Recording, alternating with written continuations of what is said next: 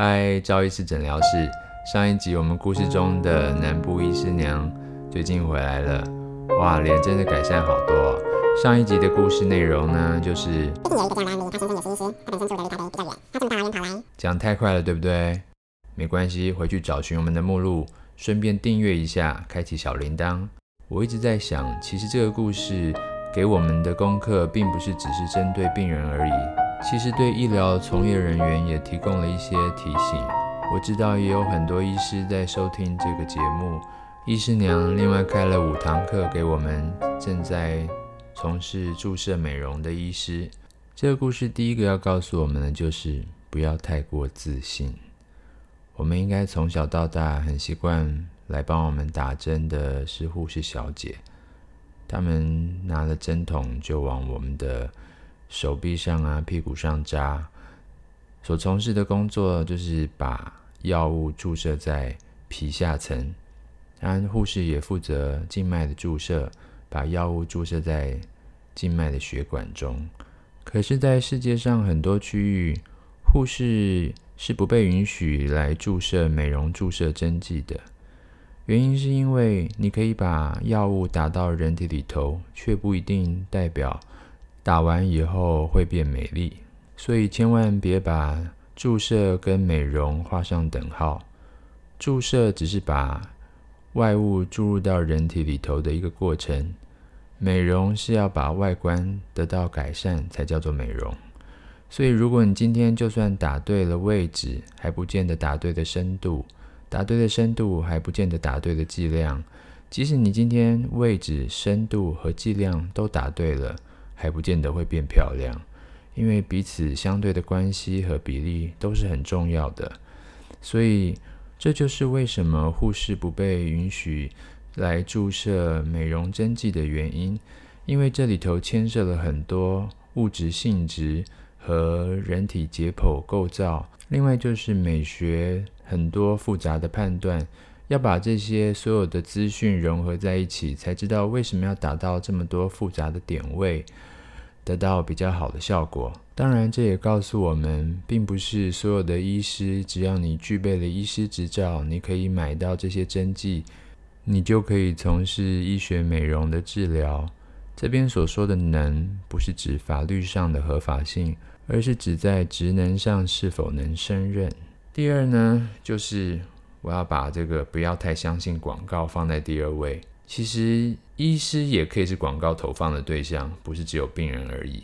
因为越来越多的机器啊、针剂啊和医疗的器材，他们的行销手法也很厉害，希望能够借着医生，让他们在市场上能够被应用。如果医生愿意使用他们的产品，病人就会接受到这样的治疗。通常这些注射针剂也都会取一些很梦幻的名字，譬如说。童颜啦、少女啦、婴儿啦，但是你千万别以为这些针剂只要你打进去人体，人就会直接变少女、变童颜和少女是医师的技术。这些针剂当然有个别特殊的能力，比如说它可以持续的比较久，它也可以增生比较多的组织，它可以提供比较好的支撑。有一个先生，他去了一个米其林餐厅，吃完了以后，觉得这个甜点实在太美味了。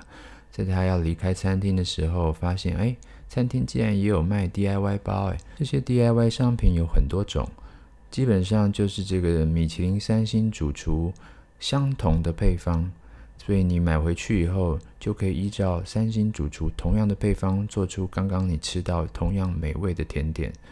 结果这个先生就买回去，努力了半天，做出来还是一堆不能吃的面跟糖。这告诉我们什么呢？有很多的东西是装不进这个包包里头去的，这包含知识、经验、美感，还有很多对料理的态度。天花乱坠的广告虽然不可尽信，但有很多商品它真的是不错，只是它在不错的手上才能做出不错的结果。所有医学美容的从业人员都应该努力精进自己的技术，把自己的品味、技术、知识和经验提升，才能够提供给患者最好的治疗。但是不要随便相信这些广告，因为近年来这些教育训练的课程都是由这些产品的制造商或者是经销商所提供。如果你的知识和技术的来源完全都是来自于这些商业的活动，很可能你对于注射美容并没有一个全面、整体而正确的观念。第三个也蛮重要的，就是不要只听信病人的指挥。当然，很多病人来到你的面前，他们就像点菜一样，他们就是需要今天想吃这个，想吃那个，他们甚至还会指挥你怎么做。诶，我要打这边。不要打太多，我这边要打多一点。如果你今天所有的治疗都是依据病人的指挥，没有自己的判断，当打出来变丑或变出问题的时候，要负责的并不是病人，而是你。他们不会因为你听从他们的建议，感谢你这么温驯听话的好医师。当他们脸变丑的时候，他们第一个怪的就是你。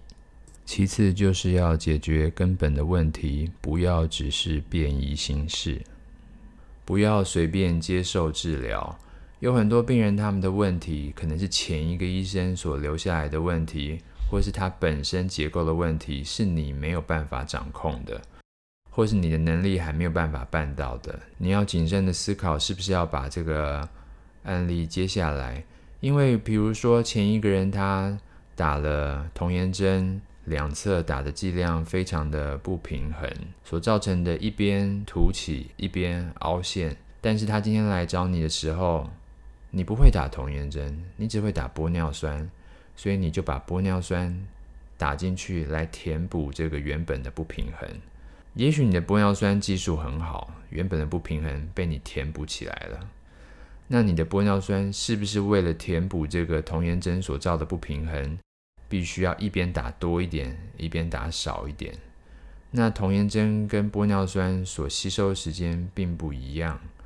当童颜针随着时间消退了以后，你的玻尿酸如果还存在，是不是也呈现着一个另外一种的不对称？所以问题就是从此无穷无尽呢？在任何一个阶段都有可能有新的不对称发生。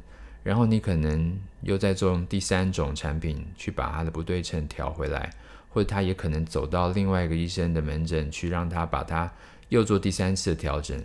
当然很有可能你根本就没有办法把前一个问题解决，所以你又产生了一个新的不对称，或是你只解决了一半不对称的问题，只改变了一半，他又去做了第三种治疗，然后来去把不对称改回来，这样子脸上里头就变成一个乱七八糟的大杂烩。非常的危险。要知道，如果前一个医生所做的治疗里头还有一些污染、细菌所造成的生物膜，它可能会因为你再次治疗，细菌回到你这次所治疗的产品上。如果前一次治疗的是玻尿酸所造成不平衡，你这次呢用的是少女针，它可以持续的比较久，但是它可能因为你为了弥补上一次的不平衡，这次也打的不平衡。但是前一次的污染来到你这边，很有可能你这一次的治疗拖了比较久的不平衡是你所造成的，同时感染和生物膜的问题又回到你所注射的产品身上，接下来是要你去负责这接下来所有的一连串问题。我有看过很多打了针剂打不平衡了以后，那他就用类固醇来去注射。想说类固醇可以造成组织的萎缩，那我就把多的地方萎缩多一点，然后看起来就平衡啦。这也是个变异形式的例子，很不好的方法。今天你打进去的针剂，譬如说童颜针会持续两年到三年，它所造成的不平衡，你却注射类固醇去达到反向的平衡。类固醇所造成的萎缩，不是只有童颜针所造成的组织增生。还包含类固醇注射所引发自体组织的萎缩，也就是说，有一天童颜针会消失，类固醇所造成的组织萎缩却会存得很久很久。为了一个暂时性的问题，去制造一个永久性的问题，你觉得这样有聪明吗？更何况，如果你的针剂都打不平衡了，你确定你的类固醇所造成的萎缩还需要时间来去作用，会很平衡吗？所以绝对不要以为你今天把这个问题暂时的解决，病人会暂时的高兴，当故事走向一个没有办法收拾的情况下，他脸上的瑕疵和心里的愤怒，连同你的麻烦，会持续到很久以后。最后就是不要老是觉得打错了，反正可以溶掉。水解酶可以溶解玻尿酸，但是现在有越来越多的针剂，它不是玻尿酸，所以并没有解药。即使今天我们注射的是玻尿酸，也不要老是想着，反正我们有水解酶，打坏来可以再把它溶掉。